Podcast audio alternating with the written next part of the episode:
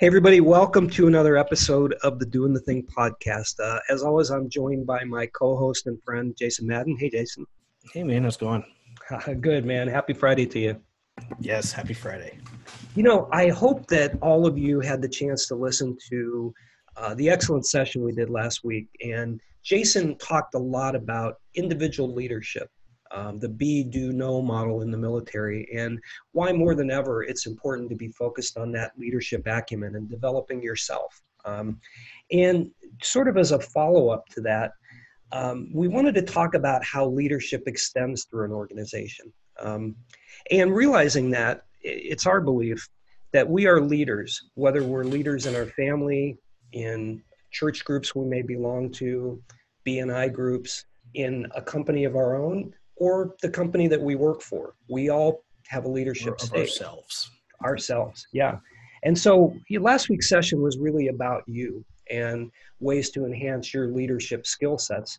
Um, but today we're going to look at um, the importance of culture um, and how results dramatically can be affected by engagement, by interactions with others, uh, by the mood of your staff, the corporate corporate culture. And look, we're getting closer to businesses reopening. And every business, whether it's your own or a company that you work for, has some ground to make up after this pandemic, right? And we're going to be thinking about the obvious things, but are we thinking about the corporate culture that can either drive success and recapture those revenues we're looking for or drive it down? And that's what we're going to talk about today. What do you think, Jason? Sounds exciting. I like it. yeah, yeah, it's pretty cool. So, you know, I started to think about a Gallup uh, research study that was launched in 2000. And um, what they did is they took uh, employees from 18 to I think the range was 36 years old. And they went through an extensive study with them. And then they followed up every two years through 2006. Um, and what they were able to determine by percentage is that only 29% of the participants described themselves as actively engaged with their job. Conversely, 56% of the participants defined themselves as not actively engaged. Um, wow. And there's some interesting sub numbers below that. Of, of the engaged group, 59% of the engaged group said yeah, my job gives me the opportunity to express creativity. Any guesses what the non-engaged group, how they responded? Uh, they're probably bored. They're probably not having any opportunities to, you know, go outside of the lines or maybe, you know, put in any type of personal input on their projects. Yeah, that's exactly right. What percentage of the non-engaged employees do you think felt that their role allowed them to express creativity? Probably zero. yeah, it was a little higher than that, 3%. Oh, wow. 59% versus 3%. Um, in the engaged group, the next question was Is there a high level, do you feel there's a high level of collaboration in your organization? 61% of the engaged group said yes, absolutely there was. As you can imagine, a little bit lower on the disengaged, what would your guess be there? Probably the same. Probably that those low, you know, figures. Yeah, those low single digits. Nine percent, yeah. yeah, single digits. And then the, the the final thing they looked at was in the engaged group. They said, "How many of you have meaningful relationships in the workplace? How many of you have friends? with your colleagues, do you consider them friends?" Any guesses what the percentage was on engaged versus non-engaged? Oh, I'm sure the engaged group they're they're social butterflies. They've got 67% have, you know, tons of friends in, in the workplace, I'm sure, something like that, something high. Interesting. And you transposed the numbers. It was actually 76%, not 60. Good guess. yeah, very good guess. Um, but 21% on the non-engaged. Um, and what the Gallup study did, it concluded in 2006, and it put a hard cost to the productivity loss of companies based on the high percentage of disengagement. Um, I can only imagine the figures monetarily. Yeah, well, I have them. Um, cool. And I can either share them if you, or if you want to think about it for a minute and throw a guess at me. No, let's hear it, man. Let's, because I bet you it's higher than than what what people would think. Yeah, it, it truly is. $328 billion in lost productivity. So what is the uh, what is the study group? What is the test group again?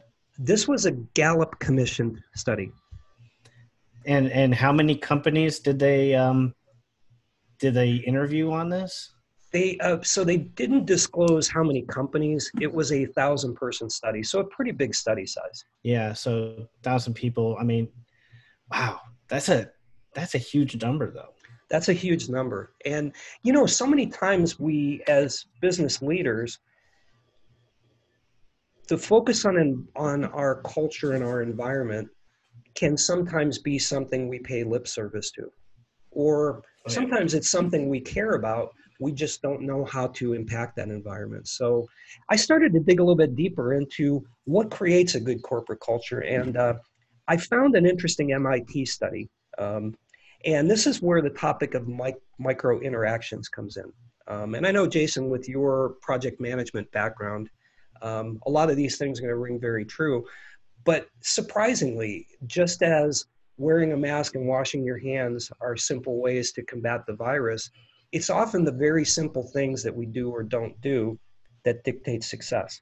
Um, so the MIT Human Dynamics Laboratory conducted a study after the Gallup study um, to start to determine. And what they were looking at is why do a, so they looked at a number of teams. The teams were doing the same roles with similar backgrounds and experience, but some teams just significantly outperformed others. And they were asking the question, what are the factors that influence these top performance teams that don't exist in the smaller in the teams that are underperforming? Hmm. Um, so here's what they did. It's kind of cool. They, you know how um, I don't know if we still use them in today's uh, world, but remember those security badges you had to wear to get into a building, right? Yeah. Yeah, so they embedded a microchip in those security badges for the companies that they did this study on. And um, the microchip was able to record 100 data points per minute. And what it was looking for is things like nuanced things like the tone of your voice when you talk. What is your body language? What is your energy level? And how much interaction is occurring between you and others in the organization? Um, what do you think they found? Man, 100 uh, a minute, that's a lot of data to, to work through. I bet they found that like people are we're emotional creatures. they probably found some pretty crazy stuff. Yeah, in those interactions. Now they yeah. the people that they're wearing the badges didn't even know were happening. Yeah, the um, high performance teams were outperforming the non performers by 35% across each and every KPI measure, from top line revenue, effectiveness of calls, all of the metrics they were measuring. 35% um, overall average uh, overperformance towards the underperforming. And this was the determinant factor. The number of micro interactions in the high performance teams averages at least 12 per hour. And the higher they got above that 12, the greater their KPIs looked in comparison. So let's break this down. What, what is uh, the definition of a, a micro interaction? Yeah, exactly. So, you know, companies are often geared towards putting everybody in a room and having one person speak. Maybe yeah. in that meeting, you go around the horn and let the others speak. But that's traditionally how companies gear their communication as meetings. Mm-hmm. And micro interactions are very different in that it might just be you and I bumping into each other at the coffee machine and just having a brief conversation. And it was those kinds of conversations, stopping in front of somebody's door and saying hello and asking how the weekend was, little snippets of conversations and interactions that made all the difference in the world. And that was shocking to me. That is pretty shock. Well, I want to say shocking, very interesting because you know we, we, we always have that one person in the office like oh karen's the social butterfly she's always chatting with somebody but she's probably getting a lot of work done doing that um, you know so how, what do they attribute the the micro interactions to how do they attribute those little interactions to success so did, yeah. do they they nail that down a little bit Yeah, so you know, it really follows on the heels of the Gallup study. And when they started to look at why certain organizations doing this very same competencies were underperforming, what they found is it was the connection between people that was missing. They were all doing the function, but their uh, emotional relationships, the culture of that environment being open, doors open, people talking to one another, increased the energy level um, mm-hmm. increase the productivity, increase the trust, that playfulness that comes along with, you know, a lot of quick conversations with a lot of people, um, determines a team's productivity, their cohesiveness. That's exactly what they found. Nice, nice. So, so the traditional sense of building a, a, a freaking team, right? You know, it's a it's a collaborative team. So that that's pretty cool. I like that. Um, and so those that are kind of trying to bury their heads in their desks, they're you know they're introverted and you know not very, um, I guess, uh, to be nice, talkative. they're they're the ones that are suffering in performance. Then, yeah, they absolutely were, and you know, again, we're we're coming closer to the end of these exceptional times, and companies are finding ways to reopen themselves and they face some deficits in that situation they need to make up for. Um, and so it's very easy to, and I think corporately often it's discouraged. These little micro interactions that we can have with one another are discouraged. It's like, hey, get back to your desk and get back to work, right? yeah, yeah. so yeah. we could actively be discouraging the very thing that drives performance when we do that. Right. And, well, that that goes back. That's a testament to a leadership. What type of um, what type of manager? Which I think that's that should not be an interchangeable word, manager and leadership. But you know that person in a leadership position that manage is that bullpen, that office, or something like that. How do they adapt their leadership to be able to facilitate that? They have a deadline. They have pressure you know they have things of their own that they have to deal with on the on the higher level that corporate office that organization whatever. How does that adaptability come in? Does the gallup study talk about that a little bit? No you know it's an interesting question. It doesn't unfortunately but you know i was thinking about that a little bit as you were talking and it seems to me that leaders could probably take some steps forward towards this. The first step would be recognizing that team building is not hokey hokey team building is hokey. right? 100%. I mean, see I right went, through it. Yeah, I went through this exercise where there was a corporate executive in the music industry who had one of my salespeople stand in front of him, and he said, "I want you to fall back." I was going to ask if you did trust falls. and it's just the stupidest thing. See, I'm there to catch you. It's just the stupidest thing. So when you as a leader when you're thinking about how do i create more interaction with my, within my company i think it starts first with observation if mm-hmm. 12 is the success number if every staff member interacting with another staff member at least 12 times in an hour wouldn't it be wise to, to kind of do a survey to just look around um, to pop into people's desks to mention to them, hey, when's the last time you talked to Joe, Fred, Mary, Jane, right? Yeah. Encourage that and just kind of watch the dynamics of your organization. Are they frowning? Are they happy? Are they talking a little bit? And is it consistently going on through the day or is it dissipating at certain times? And I think based on developing that baseline, you can start to think about creative ways to instill that interaction between team members. Absolutely, and, and I, I, like the idea of the the leader doing a survey, uh, just just walking around and being a personable type of guy or gal. You know, getting to know your team, seeing what they need help with, seeing what they're struggling with. Um, that actually goes a long way, rather than sitting in your office and demanding work to be done. I had a, I was deployed in Iraq in uh, 2008 or actually 2007 through nine, and I actually had a sergeant major that that had a big impact on me. I actually got promoted from an E4 to an E6, all under his command. Wow! And uh, he was an amazing leader, in my opinion, because we would be out there in the middle of nowhere in Iraq. He would bring a, a three Humvee convoy out to come see how we're doing, bring us some food, talk to all the guys individually and stuff he wouldn't even talk to the leadership until he spoke to some of the junior guys first. He wanted to get an impression of what things actually looked like and not get the sugar coated report from you know the senior guys on the ground. And i that made an impression on me because i would be out and about doing my thing with my platoon and i would see him you know thousand meters away with another company or something doing the same exact thing. And he did that the entire almost year and a half that we were out there like nonstop and tirelessly fantastic you know? and that that is an example of good leadership and i so i think in addition to the observational kind of uh, whatever you want to call it case study that you do within your organization um, seeing what level of interaction is the next thing i think to be um, sensitive to and aware of is what percentage of disengaged staff do you have and yeah. this is a dangerous question uh, in many company leaders minds they don't want to encourage that dialogue sometimes they don't want to hear that dialogue um, but it, it puts a drag on the company's productivity and it affects your ability to succeed as a leader, I think it's important to take that bold step.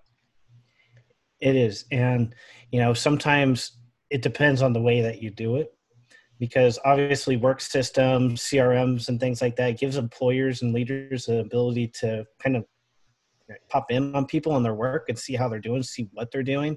Um, it, it, almost it can almost feel like spying, mm-hmm. uh, and it can almost uh, give that impression on employees. So how do you address um, you know that that lower interaction and that lower you know um, output yeah. so so one of the top leadership attributes is probably communication in my opinion in my personal opinion you have to be able to communicate appropriately for the situation uh, that's given to you uh, especially with when it comes to those that are you know that you're in charge of um, it matters a lot yeah, yeah, it certainly does. Um, some companies that I've uh, been affiliated with in the past did anonymous surveys, and I think that's an excellent way.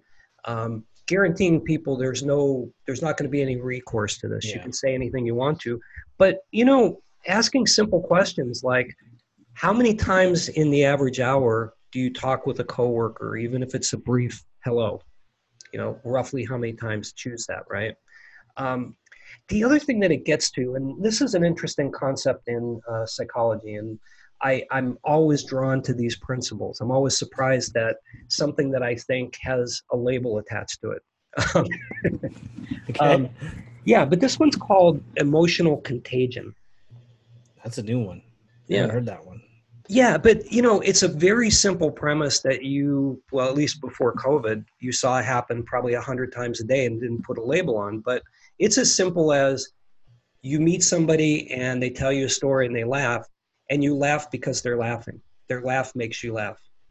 You talk to somebody who's in a tough situation and maybe they start crying, and you can feel that, you know, tightening of your throat. Emotional contagion is a real thing, and it spreads. I hate to say like a virus, but it it we have this unconscious uh, reaction to the emotions we're surrounded by that then affect our mood and affect our productivity. So drilling down below these micro interactions, it becomes important to understand the emotional context of those interactions. I don't think it's good to have 12 bitch sessions an hour with other employees.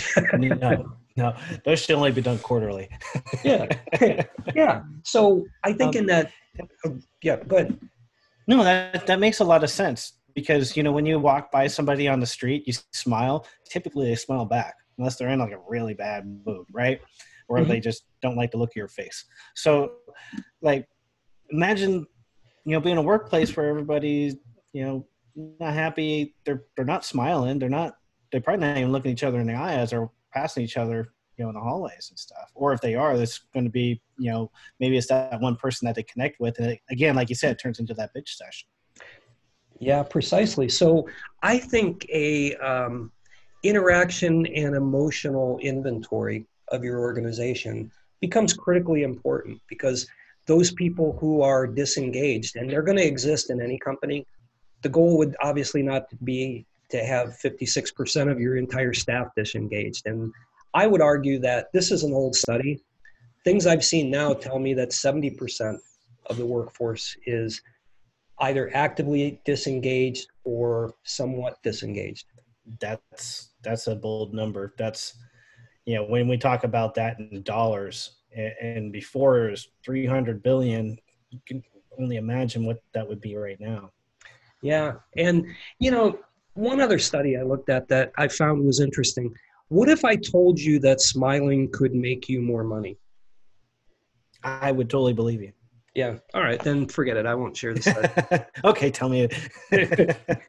well, um, and it, it cracks me up how elaborate uh, elaborate entities like the British government, like the Canadian government, like the French government, will take the time to study something so simple as a smile. But that's exactly what they did. Um, Good for them. Yeah, they um, actually in England, in addition to their gross national product and some of those other financial metrics, they established a general well-being metric. Interesting. And they found a direct correlation between their gross domestic product increases and their general well-being increases. Hmm. Um, and one of the studies they did, and I think it speaks to that um, uh, emotional contagion factor, the interaction factor as well. But it was something as simple as this. this is actually a government doing this study, but they did it. Um, they would sit down with people and they would show them a can of Coca Cola or whatever cola product they're showing. And, and as they're showing that, they would show one of two pictures. They would show a picture of someone smiling or a picture of someone frowning. first of all, and then they were asked, you know, what price would you pay for this Coca Cola after having seen the cola and then seen the picture of the smile or the frown? Hmm. Um, first of all, what do you think the results were? I'm going to guess that they were willing more for the Coke with the smile. 30% more. Coke with a smile, right? Is that yeah. how they coined the term? Yeah. 30 have a coke and a smile and pay more by the way yeah 30% more is what they found wow yeah so you know um, we can think about all the complex strategies in the world but sometimes effectiveness comes down to the simple blocking and tackling of creating a corporate culture of managing interactions in a positive way of influencing people through positive emotions and those things. And in these stressful times, I am concerned that when we start to open companies, when our businesses come back from COVID, um, that the mood of the organization certainly would have been affected by what's going on. Absolutely. And, you know, people are struggling a little bit. And unless we as organizations find ways to, to show hope and, and lift up spirits, not only is that the right thing to do for staff members, but it's absolutely the right thing to do for our companies. Yeah, I agree. And you can only imagine, um, you know, the, the Zoom fatigue that everybody is experiencing right now. And, you know, you, you, those are never micro interactions. Those are, you know, those are meetings and, and people disengage during those, you know, like sometimes, you know, I'll be in like a networking meeting or something and somebody puts their thing on mute then they take the camera off. Who knows yep. what the hell they're doing, right? Yep. Um, they're not getting real engagement right there. They're just looking at boring people on a screen. Um, and also, like, we're wearing masks all day long too. That's gotta have that has to have trigger some type of psychological effect in us at some point. It probably is. I mean, we're not seeing facial expre- expressions on each other. Yeah, maybe maybe there's a benefit that we're looking in each other's eyes a little bit more, and you know that is very telling. Um, but you know, simply not being able to see a smile that, that's that's kind of affect us a little bit. Yeah, you know, it's interesting. My um, dear and very special niece works for a company, and the company has um, I want to say three times a week, but it may actually be every day they schedule meetings where people are just allowed to talk about their dog or whatever they want to talk about. They're not always business meetings. Sure, the business meetings are happening, but they pay people to get on a Zoom call with one another and to have personal conversations about what's going on in their world and their life. And it's led That's by the cool. corporate leadership. These are the people going, my niece's name is Ashley. Hey, Ashley, you got a new dog. Is that your dog? Show me your dog Oh, I took him out for a walk this weekend and he did X, Y, Z. Oh, that's totally awesome, right? And as business leaders, we think of that as okay, we're burning the clock. Now let's get back to work. But we've just learned together that if we want to increase productivity, we do that through human interaction. So, isn't that a cool concept? That is a cool concept. Actually, this is going to get us off the rails a little bit, but there's a there's a new there's a newer social media platform out there called Twine. Have you ever heard of it? Uh, no, I just wrote it down though. Like baling twine, T W I N E. And, and what that does is it facilitates conversations, like real live conversations with people in 15 minute bursts. And basically, it pairs you up with people based off of your interests. Like, say, hey, I'm an entrepreneur. Um, they have actually a list of interests. One of them was Tim Ferriss topics, like the um, the, the, the tribe of mentors, Tim Ferriss topics. Hmm. And I was actually picking through some of those topics, entrepreneurship and and you know starting businesses, things like that, career transition.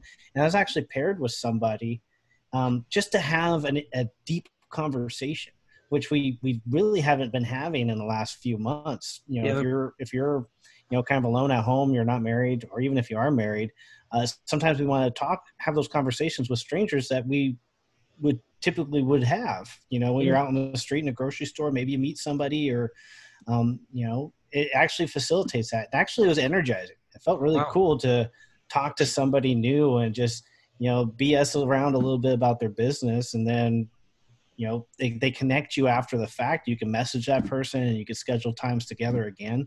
It was really cool. Uh, if, if anybody out there is interested in starting something or doing something like that i highly recommend it. Hmm. it's actually started by this isn't a commercial for it or anything. I was just really fascinated by it. Hmm. uh, but it was it was um, started by diana rau who was the founder of the nonprofit called veterati. Oh yeah.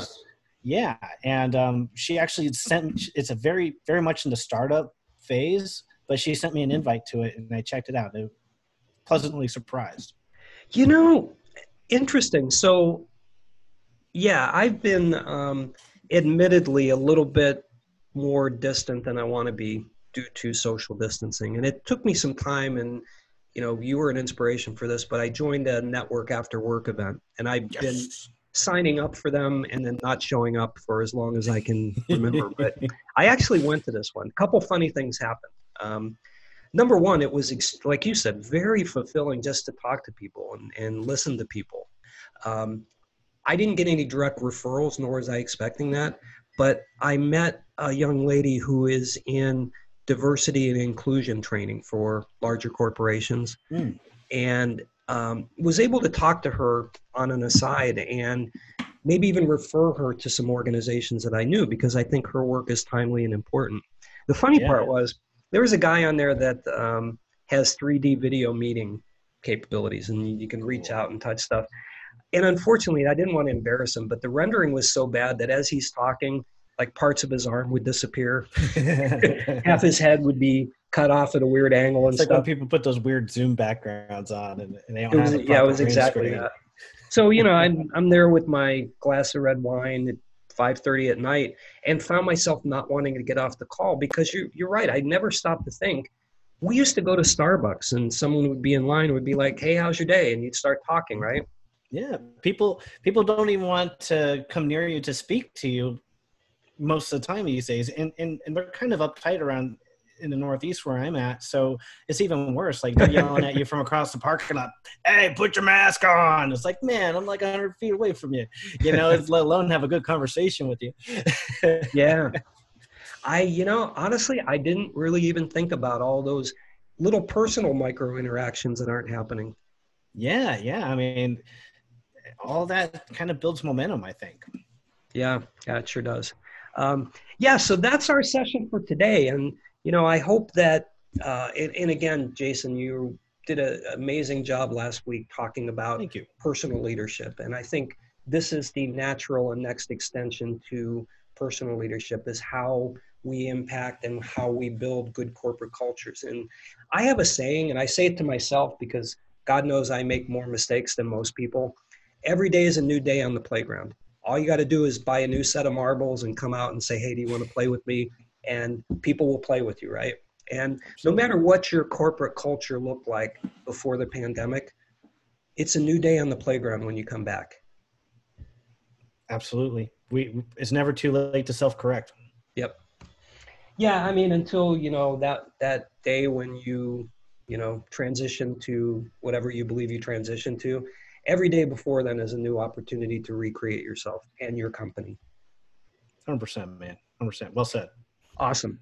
That's it for today, everybody. We thank you for joining. Please share. If you got something out of it, tell other people to join us and we'll come back and see us next week. Yep. See you all later. Take All care. right. Thanks, man.